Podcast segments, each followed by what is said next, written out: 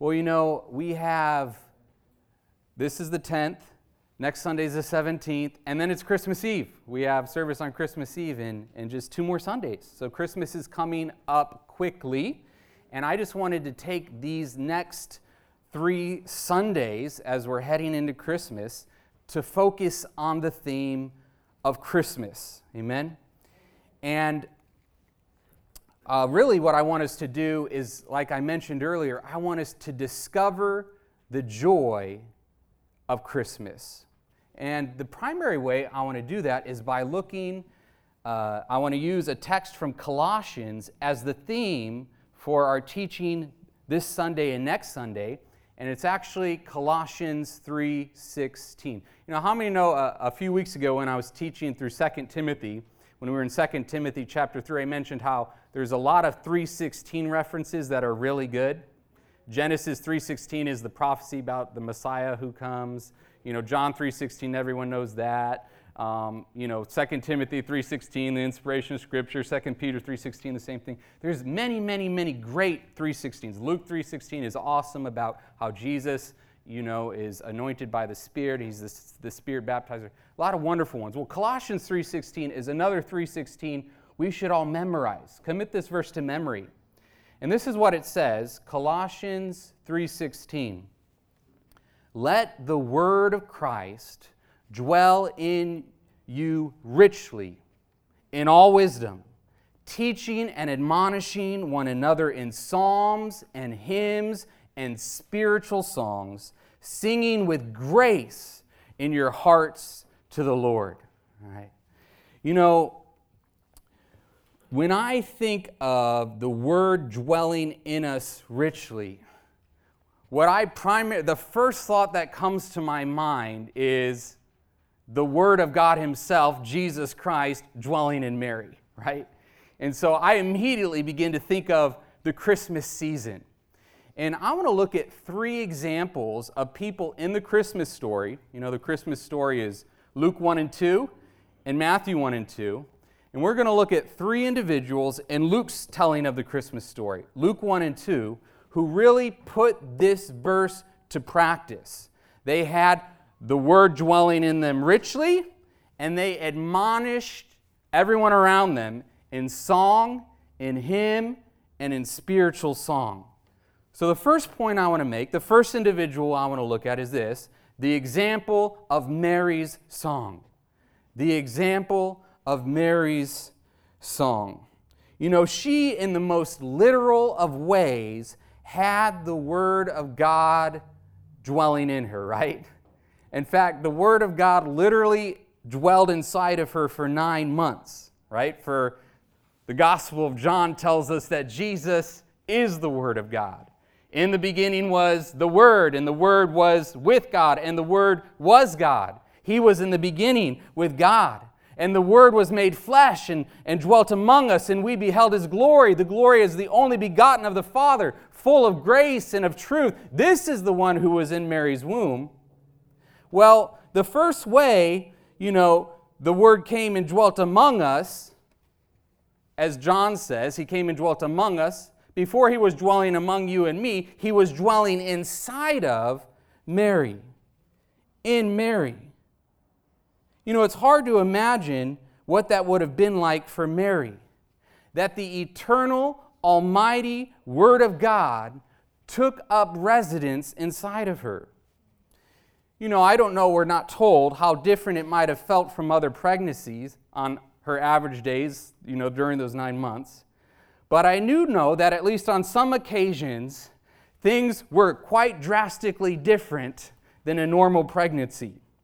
For instance, we know that immediately after she consented to the word of God, let it be to me according to your word, and God overshadowed her with the Holy Spirit and she conceived, right? We know that she was basically in a rapturous moment when she was with her cousin Elizabeth, and in that rapturous moment, she broke out into what?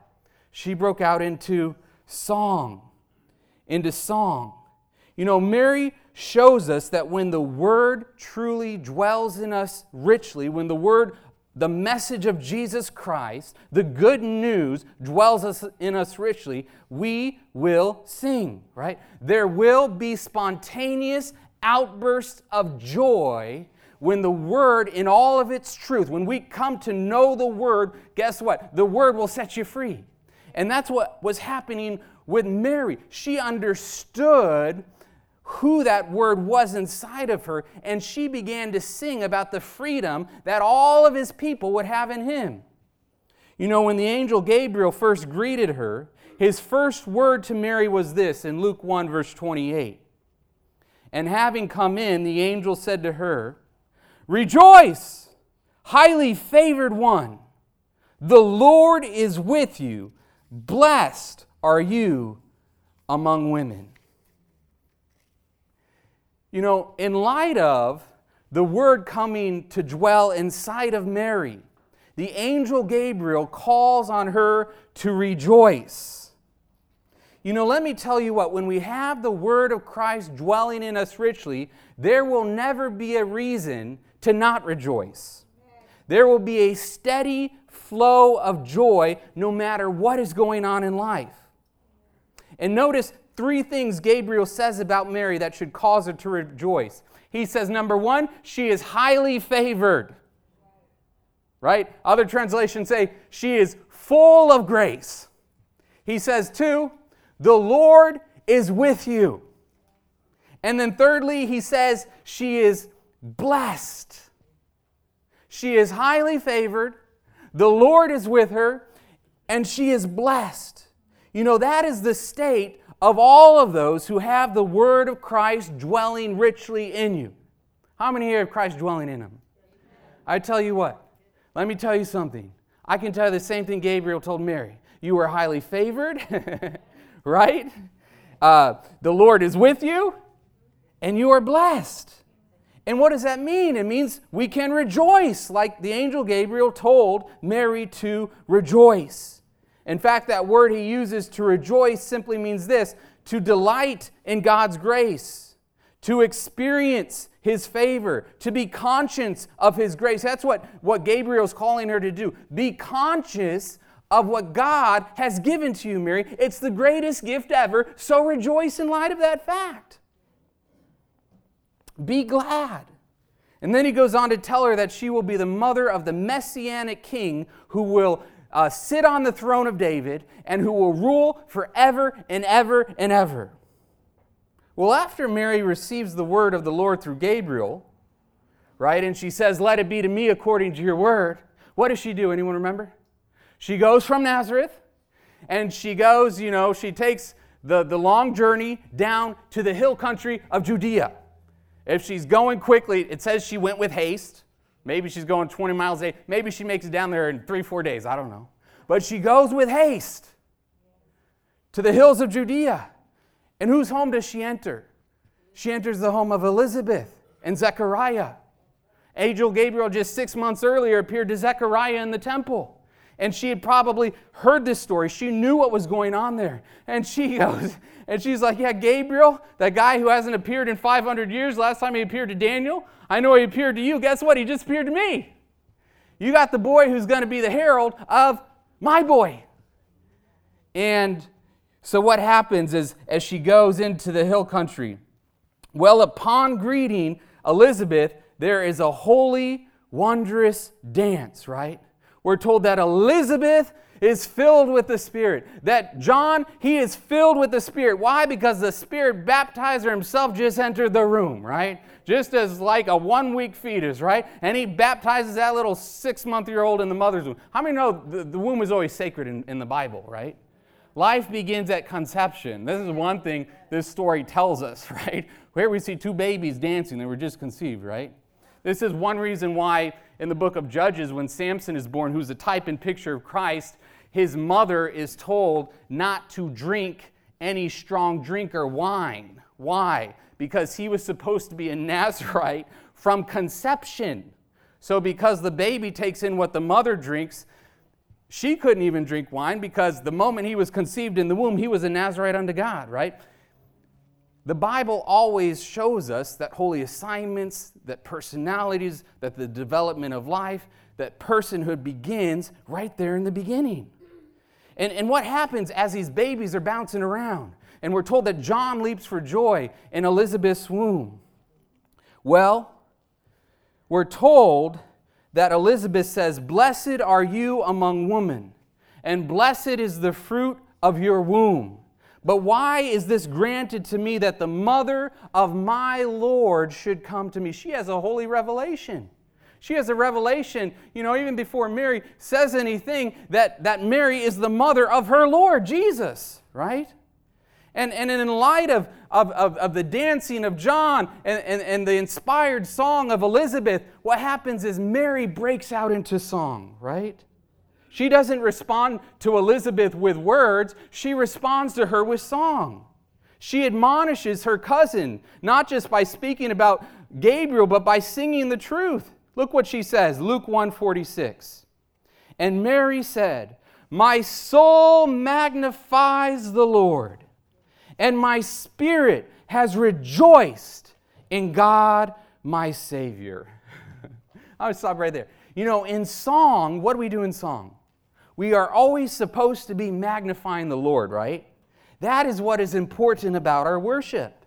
It is that, it is when we are in rapturous praise and thanksgiving for what He for who He is and for what He has done that we are properly worshiping. You know, we point away from ourselves and, and we point to God Almighty. And in that posture, there is always reason for joy. In fact, in the next breath, she calls God her Savior. When the word of Christ dwells in us richly, we will constantly be rejoicing in God our Savior. We will be singing with what? With grace in our hearts, as Colossians says. When the word of Christ dwells in you richly, you know what else is dwelling in you richly? Grace. What causes you to sing for joy? Grace, right? This is why we preach the gospel of grace here, right? Because it's always about what God has done for us in Christ Jesus. That's the only way we're going to develop. That's the only way we're going to be conformed to the image of Jesus is if we're f- firmly rooted in the grace of God in Christ Jesus, right? Where it's that word is richly dwelling us. It is transforming us. You know, Mary's magnification of the Lord through song, she was just following the footsteps of her great great great great great great great great great great great granddaddy, right? David. Yeah, she was a descendant of David, just like Joseph was. In fact, the lineage of Jesus in Luke is, is the line of Mary, that Jesus um, comes from, from David through the line of Nathan, and then ultimately Mary, and then Jesus.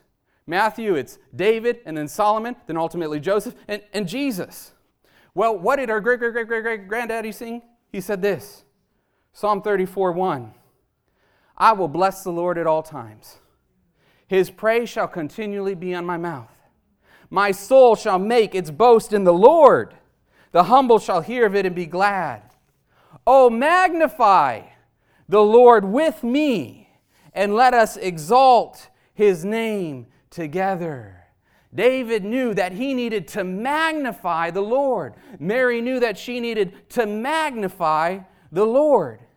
And what did she do when she magnified the Lord and, and sung about her Savior? Let's read what she goes on to say in verse 48. For he has regarded the lowly state of his maidservant. For behold, henceforth all generations will call me blessed. Aren't you glad Mary's blessed? Hallelujah. For he who is mighty has done great things for me, and holy is his name. And his mercy is on those who fear him from generation to generation. He has shown strength with his arm. He has scattered the proud in the imagination of their hearts. He has put down the mighty from their thrones and exalted the lowly. You know, I've been reading, I was just, just a side note here. I've been reading uh, the history of the Jews from uh, this period of time the last couple weeks. I've been reading Josephus's um, The Jewish War. Man, when you read about who she's talking about, the mighty here, they were some really wicked, wicked dudes. I mean, really, really bad guys, okay? Think about like Hitler, okay? There, there were a bunch of Hitlers all over the thrones during those days, okay? So when he says he has pulled down the mighty from their thrones and exalted the lowly, this was really good news, okay? Verse 53 He has filled the hungry with good things, and the rich he has sent away empty. He has helped his servant Israel in remembrance of his mercy, as he spoke to our fathers, to Abraham, and to his seed forever. He's been faithful to his covenant, amen? All his promises he's been faithful to. Well, you know, it's interesting as, she, as she's singing this. When we look at the subject of song in Scripture, you know, the, you know when the first time the word sing appears in Scripture, the first time we see a song in the Bible? You know when it is? It's in Exodus 15. And you know what the first song is? It's the song of the redeemed. Let's read it. This is right after Passover happened, right after God opened the Red Sea, drowned the Egyptian army and Pharaoh, and now the Egyptians are on the other side of the Red Sea, and what do they do? Exodus 15:1. Then Moses and the children of the Israel sang this song to the Lord and spoke saying, I will sing to the Lord for he has triumphed gloriously, the horse and its rider he has thrown into the sea. And they go on and they sing this song. And at the end of this song, we're told this in verse 21 And Miriam answered them, Sing to the Lord, for he has triumphed gloriously, the horse and its rider he has thrown into the sea. And we're told that she's got all the ladies behind her, and they got tambourines and they're dancing, right? So while all the redeemed are singing the song, it was in particular Miriam and the women who sang with the most joy. They sang and they danced around.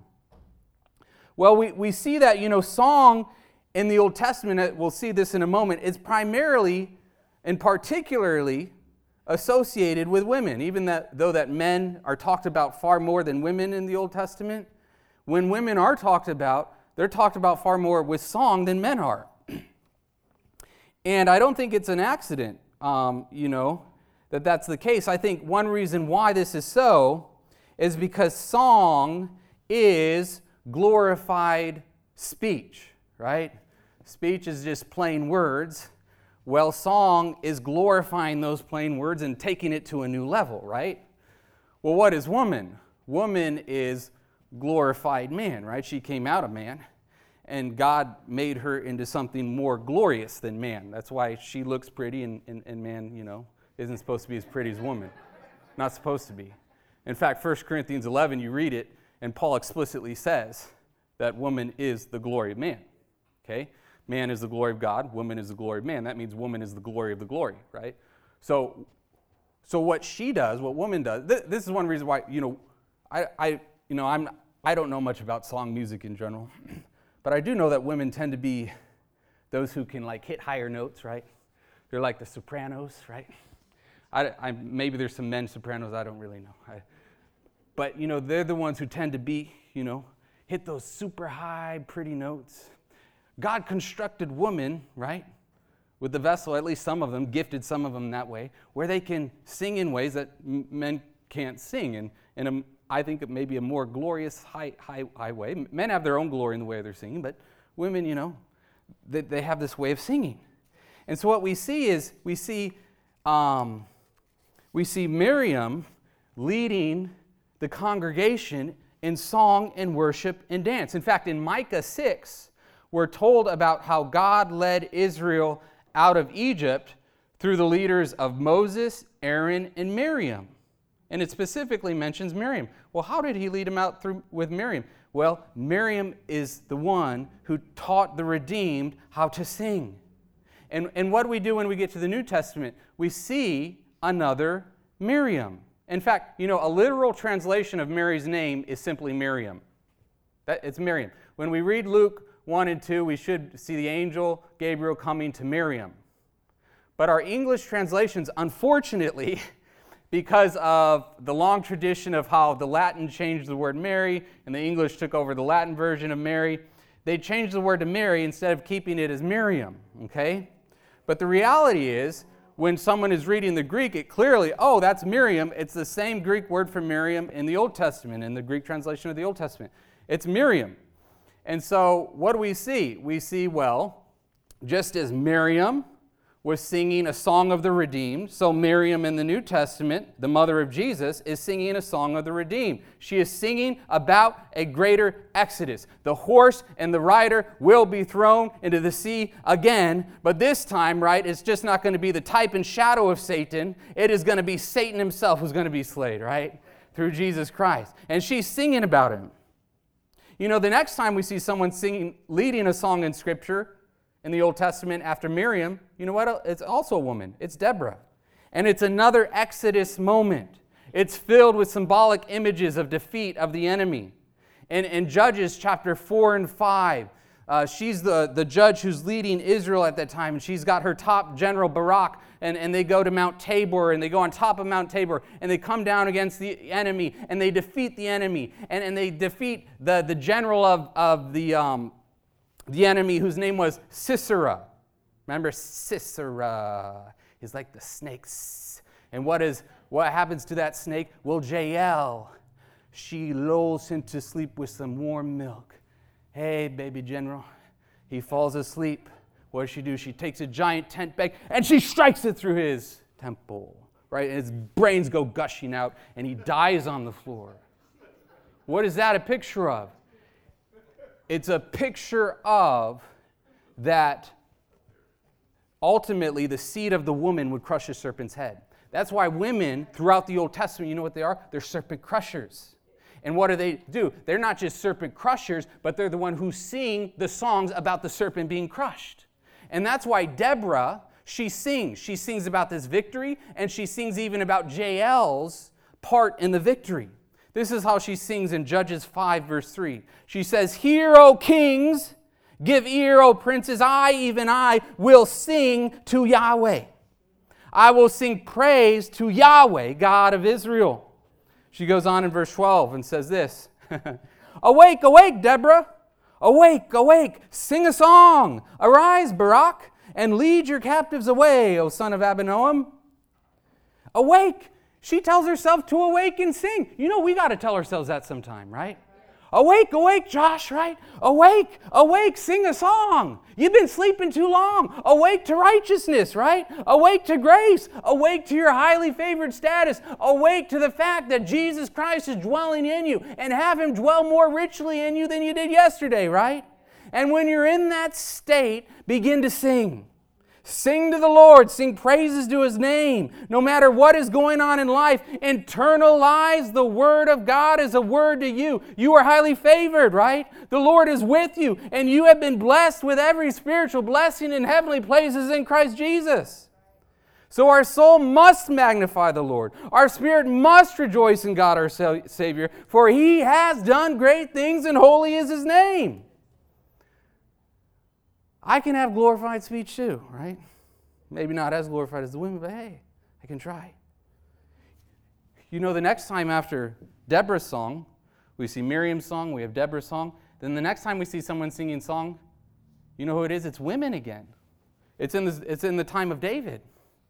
This is right after David killed the serpent Goliath. And after that, we're, we're told of a song that breaks forth after the enemy is slayed, the serpentine figure slayed. 1 Samuel 18, verse 6. Now, what happened is they were coming home when David was returning from the slaughter of the Philistine, that the woman, the women, had come out of all the cities of Israel, singing and dancing to meet King Saul with tambourines, with joy, and with musical instruments. So the women sang as they danced and said, Saul has slain his thousands, and David his ten thousands right? So the first three mentions of singing in Scripture all have to do with women. And they all have to do with the responses of God bringing great salvation from the enemy. There is Passover victory. There's the defeat of Pharaoh, the defeat of Sisera, the defeat of Goliath. There is a great jubilation and song. Well, the fourth time we see singing mentioned in Scripture is after David begins to reign in Jerusalem okay, so his first seven years, uh, he, he uh, reigns in uh, Gibeon, and then he moves finally uh, after he, uh, the civil war dies down and the people are more united. He's able to move the kingdom to Jerusalem in the eighth year. and he begins to reign there. And what does he do? One thing he does is he sets up the, a tabernacle. He doesn't build a temple, Solomon's going to do that, but he sets up a tabernacle and he begins to set up everything that would happen later at the temple. One thing he sets up is the Levitical choirs, okay? And so Chronicles spends a whole lot of time talking about how David is setting up Levitical choirs. They didn't have this under Moses and, and the time of the tabernacle in the wilderness, but now David is saying God is moving history forward. And one way it's going to be moved forward under this new covenant and this new phase of the temple is we're going to have even more glorified speech in the temple. We're going to have a lot of song. So he sets up these giant choirs, these Levitical choirs. And um, this is um, what it says uh, after uh, he goes and gets the Ark of the Covenant. Remember, he gets the Ark of the Covenant and he doesn't follow God's law about the Kohathites who have to carry uh, the ark. And so what happens is Uzzah puts it on a wagon, he touches it, and he dies. And it remains, you know what? It remains in the hills of Judea for three months. You know how long Mary remained in the hills of Judea? For three months. She stayed with Zechariah and Elizabeth for three months. Well, just as Mary, who was the ark in a sense, housing the presence of God, the ark was the footstool, it represented the presence of God among them. Mary at that time represented the presence of God dwelling among them. Well, they're both in the hills of Judea for three months. Well, then David, he goes and he finally brings the Kohathite priests who are authorized to carry the ark. They come to Jerusalem with the ark. And then, after that, David gives his first psalm, his first song to be sung. It's in 1 Chronicles 16 7. On that day, David first delivered this psalm into the hand of Asaph and his brethren to thank the Lord. Oh, give thanks to the Lord. Call upon his name. Make known his deeds among the peoples. Sing to him. Sing psalms to him. Talk of all his wondrous works. Glory in his holy name. Let the hearts of those rejoice who seek the Lord. What did Mary say in her song? She said, Holy is his name, right? Her soul, her spirit, her heart rejoiced in the Lord her Savior. You know, Mary, in many ways, was just living out the same thing that, like I said, her great, great, great, great, great granddaddy did David. They magnified the Lord. They rejoiced in the Lord together. They sung about his salvation, right? Wow. Why? Because David had the word dwelling deep inside of him. In fact, he was inspired writer, right? He wrote many inspired songs himself, and it just came out of him. He sung after richly indwelt him. Well, who's, who's the next example in the Christmas story after Mary who sings? It's Zechariah. And he sings not long after Mary, about three months later, because I think Mary probably stays till John the Baptist is born, because she stays with them for three months. And remember, John the Baptist is six months older than Jesus. So she might stay till the birth of John, and then she leaves. Well, um, then, you know, John's you know, got to do the Jewish thing, right? He's he got to do the circumcision thing. So on the eighth day, they take uh, baby John to go get circumcised, and uh, you know this is the time when you also name the child. You don't just you know circumcise him; you name him. And all of uh, Zechariah and Elizabeth's family is like, you know, uh, why don't you call him Zechariah? And uh, uh, Elizabeth is like, no, he's got to be called John. And at this time, Zechariah is still mute. The angel Gabriel told him he'd be mute. He's been mute for nine months, so he's only been able to communicate by writing. And so they give him a tablet and he writes, His name is John. And in that moment, his tongue is loosed. And what is the first thing he does after not being able to speak for nine months? Glorified speech. He sings, right? He sings, and he sings, he's filled with the Holy Spirit, and when he's filled with the Holy Spirit, out comes a song. So the second point I want to make is this is the example of Zechariah's song. The example of Zechariah's song. Luke 1 76. He sings about John, his baby. He's probably holding him right there, right after he's been circumcised. He's looking at him and he's singing hallelujah. What does he say? And you, child, will be called the prophet of the highest. For you will go before the face of the Lord to prepare his ways, to give knowledge of salvation to his people by the remission of their sins, through the tender mercy of our God, with which the dayspring from on high has visited us, to give light to those who sit in darkness and the shadow of death, to guide our feet into the way of peace, into the way of shalom, into the way of wholeness. You know, um, that's really, that, you know, um, you know how, how Colossians says, singing to one another with grace in your hearts? Here's what Zechariah had in his heart grace. Think of all these things he's saying here, right? He's talking about salvation, the remission of sins, the tender mercy of God, light shining in darkness in the shadow of death, right? Bringing shalom to his people. That's all the result of what? It's the result of grace. Why? Why is grace dwelling richly in Zechariah's heart? Because you know what he's thinking about those nine months? He's thinking about how the angel had commanded him, God had commanded him through the angel to call his son's name John. He didn't pick that name, God picked that name. And why? What does the name John mean? It means Yahweh will be gracious. And all he's thinking about, as he's thinking about John's name, this child he's supposed to have after it's a miraculous birth in his old age, Yahweh will be gracious. The word of grace is deeply dwelling in his heart, and when his mouth is open, all he can sing about is the tender mercies of God, is the remission of sins, is the light that shines in darkness, is the day star from on high. You know, when we have the word, Yahweh is gracious, dwelling deep inside of us, guess what? You're not going to have a bad day, right? You're going to have the best day of your life. So, you know, what does Zechariah's song teach us? It, it teaches us that we need to sing by the word. We need to sing on the basis of what God says, right? We walk by faith, not by sight.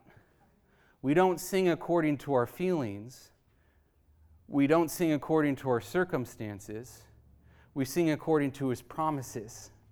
We sing according to his goodness. We sing according to his grace, right? We sing by faith. And only when we sing by faith are we able to actually follow the instruction of Scripture in Philippians 4, verse 4, which says, Rejoice in the Lord, how? At all times. And in case we forgot about it, again I say unto you, rejoice. How are we going to rejoice in all times? Only one way. The word must dwell in you richly, the word of his grace. Okay? And only as the word of his grace is dwelling in you richly are you going to be able to rejoice at all times. That's the only way. Otherwise, you know what? You're not going to rejoice. You're going to get all uh, angry and grumpy and bitter and mad and unforgiving and uh, uh, I got another bad day again. Uh, I'm going to live like the Grinch, uh, right? I'm going to live like uh, the devil. No, I'm going to live like Miriam. Hallelujah. Like Zechariah. That's what I'm going to live like. You know, uh, this makes me think of one of David's main worship leaders Heman. He Man. Who here wants to be a He Man? Yeah. He was the starter of the He Man Woman Haters Club, right? Well, you know, Heman, he was one of the one of the, the leaders of the Levitical choirs. He was actually a guy who wrote some of the Psalms. And in fact, he was so important that his family was also all involved musicians and singers. We're told that he had 14 sons and three daughters, and they were all part of the worship team there at the temple. And, um, you know, uh, I want to read, it names all of his sons. In fact, it, I want to read the names of his sons from his sixth son to his 13th son because there's a message in it. Okay, his sixth son's name is Hananiah, which means be gracious, Yahweh. His seventh son, Hanani, be gracious to me. His eighth son, Eliathah, my God, thou. His ninth son, Giddalti, I've praised. His tenth son, Romamti-Ezer, and exalted for helping. You know, Ezer is the helper. That's who Eve is to Adam, the, the, the strong helper. Eleventh son, Joshbekashah, though sitting forlorn. The twelfth son, Mallothi, I've proclaimed. The thirteenth son, Hothir, highest. The fourteenth son, Mahazioth, visions. So you put the names of his sixth to his fourteenth son, and you just read them as their names, and this is what it is in a sentence Be gracious, Yahweh, be gracious to me. My God, though I've praised and exalted for helping. Oh, thou, sorry, my God, thou I've praised and exalted for helping. Though sitting forlorn, I've proclaimed highest visions. Now, um, I like that, that last phrase, you know, though sitting forlorn, I've proclaimed highest visions. You know, that should speak to all of us in troubled times, right? That no matter what season we are going through, we are called to praise, right? This is my prayer in the desert, right? When all that is within me feels dry. I'm gonna, I will sing praise. I will sing praise. No weapon formed against me shall remain, right? I will rejoice. I will declare. God is my victory. He is here. They sang. You know, David modeled his own life. Though sitting forlorn, he, he, he proclaimed highest praises. You know, a lot of the Psalms of David, what they are, they're when he was in trial before he was raised to the throne. They're when he's running from Saul and he's hiding in caves, right? Psalm uh, 2 Samuel 23 calls David the sweet psalmist of Israel. He's, he's writing sweet psalms in the most dire situations, and he makes known what these dire situations are, yet he always ends it on a high note of praise. Always. The psalm starts off like, oh my goodness, this is terrible. And, it, and at the end, he's singing praises to the Lord. Almost always.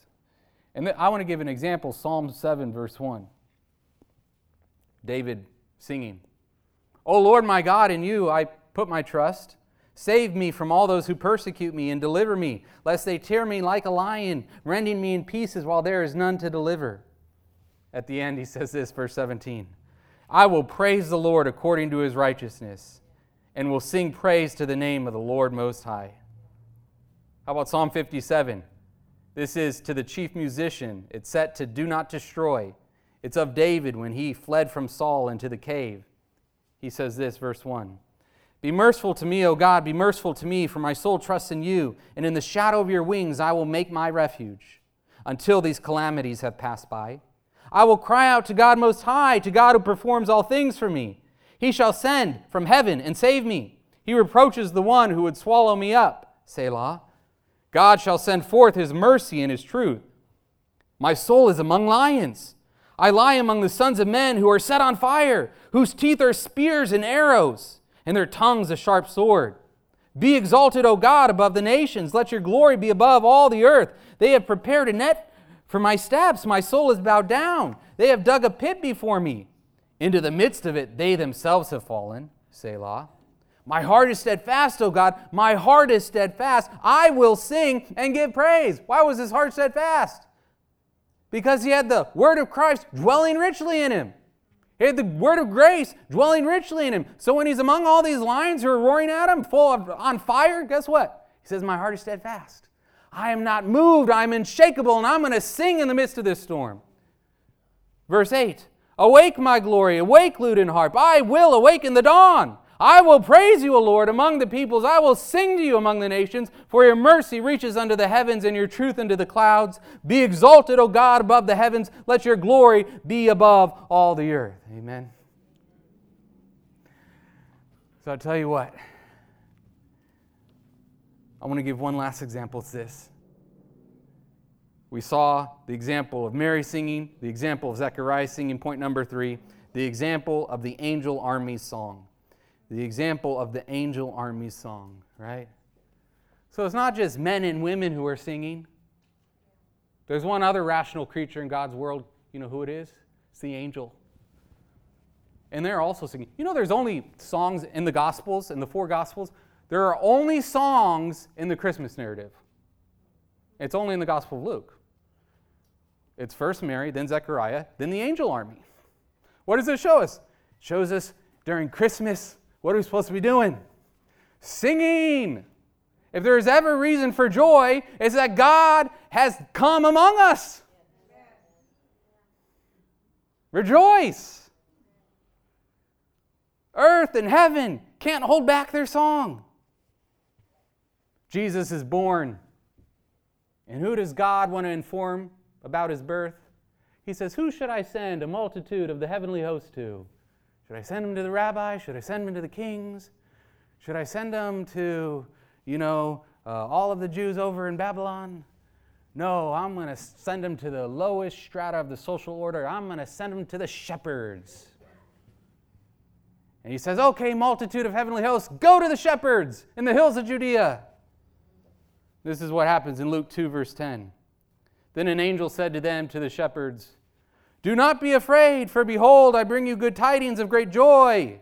Joy, which is for who? All people. Is there joy for you today? Yes. There is. Why? What is it, verse 11? For there is born to you this day in the city of David a Savior, who is Christ the Lord. You know, there was born for you 2,000 years ago a what? a Savior, the Messiah, the Lord Almighty. And this will be the sign to you you will find a babe wrapped in swaddling cloths lying in a manger. And suddenly, the angel of the Lord spoke, and then suddenly the veil of heaven is torn back even more. There was with the angel a multitude of the heavenly host, God's angel army, praising God and saying, Glory to God in the highest, and on earth peace, goodwill toward men. What do they do? They no longer can just speak, they got to sing. The birth of the Savior is reason for song. We got to admonish one another. How? With song, with hymns, with spiritual songs, making melody in your heart. Rejoice in the Lord. The angels are doing that all the time, right? In fact, when God created the earth, Job, God tells us, He tells Job in Job 38, He says, Where were you when I laid the foundations of the world? when the stars of God sang, he's speaking about the angels. You know, you know, when God was creating the earth, you know what was happening? All the heavenly host was singing as he was creating the world. Anyone here like Lord of the Rings? Uh, you know, Tolkien's creation narrative, uh, the Silmarillion, is that what it's called? Yeah, something like that. He has this beautiful picture of all the angels singing as God creates everything. But, but that's what was happening. Everything was being created, the angels were singing, and then later Isaiah, he gets a vision of the heavens, right? And what are the seraphim doing around the throne of God? Holy, holy, holy is the Lord God Almighty. Uh, John gets a vision in Revelation, right? What are they doing? They're singing praises not just to God, but to the Lamb, Jesus Christ, for he is God, right? And here we see a multitude of these people. They come, and again, just as they're singing in heaven, now they're singing to earth. What do they want us to do? They want us to join the songs of heaven right? That's why when we come and we worship together, right? Aren't you glad we don't have to, we're not commanded anymore to go to Jerusalem three times a year to worship the Lord in that one place at the temple? No, of course not. Why? Because where two or three are gathered, there I am in your midst. And when two or three Christians are gathered anywhere, there is the temple of God. And we come together and we come before the throne of God together and we come with all the angels of heaven and we worship the Lamb and we worship God and we're renewed in this time, right? We need this time. I don't know about you, but I need every Sunday, right? So that's what's happening. The angels are singing and they're calling the shepherds to enter their song. you know, here's the thing we have it far better than Miriam had it, than Deborah had it, than David had it, than Mary had it, than Zechariah had it, right? You and I have had the Word of God come and dwell inside of us. Jesus said in John 14 23, If anybody love me, I and my Father will come and we will make our home in them. Jesus made his home inside you if you love him. What does that mean? It means, okay, I need to now have Christ grow inside me, as Paul says to the Galatians. I need to have this word richly developed inside of me. And when the word of Christ is dwelling inside of me with a richness, then you know what can happen is my speech isn't going to be grumpy anymore, it's going to be glorified. It's going to be singing the songs about Jesus Christ, and I'm going to be nice, right? What was Paul and Silas doing, right? They had just been scourged by the Romans. What does that mean? It's like when Jesus was scourged. They're bloody, they're beaten up, they're put in chains, they're put in the darkest prison. What would most people be doing? Cursing those Romans, right? But what are they doing? They're praying and they're singing hymns to God. they're rejoicing in the Lord at all times. Why? Because the word of Christ was dwelling in them richly. Joy to the world, the Lord has come. Let earth receive her King. Let every heart prepare him room, and heaven and nature sing. Joy to the earth, the Savior reigns. Let men their songs employ, while fields and floods, rocks, rocks, hills, and plains repeat the sounding joy. He rules the world with truth and grace and makes the nations prove the glories of his righteousness and wonders of his love. You know, here's the thing the Lord has come, but guess what? Earth still has to receive her king. You know, you still have to receive the Lord, right? You still have to be like Mary and consent to the word. You still have to say, okay, let it be to me according to your word. John says he came to his own, and his own received him not. They resisted the Holy Spirit. But as many as did receive them, he gave them right to become children of God. Let's be those who receive the King this Christmas. Amen? Let's be those who prove the wonders of his love. What does prove mean? It means to determine the quality of it by testing, trying it out. Yeah, why don't you test his love this, this month? Amen? I just want to end with this before we partake communion. You know, I've been talking about how song is glorified speech. And if there was ever a time for song where we can rejoice at all times, it's when Jesus came. Who is Jesus? He's the bridegroom. Who's the church? We're the bride. You know, the Song of Songs is all about Jesus' speech of love to his bride, the church and the bride returning that love back to Jesus. And I love what Song of Songs 2 says. This is what the bride says, verse 10. My beloved Jesus, she's talking about, he spoke to me. And he said this Rise up, my love, my fair one, and come away. For lo, the winter is past the rain is over and gone. The flowers appear on the earth. The time of singing has come. And the voice of the turtle dove is heard in our land. The fig tree puts forth her green figs, and the vines with the tender grapes give a good smell. Rise up, my love, my fair one, and come away. I think that's Jesus' invitation to us at all times, right? The winter is past.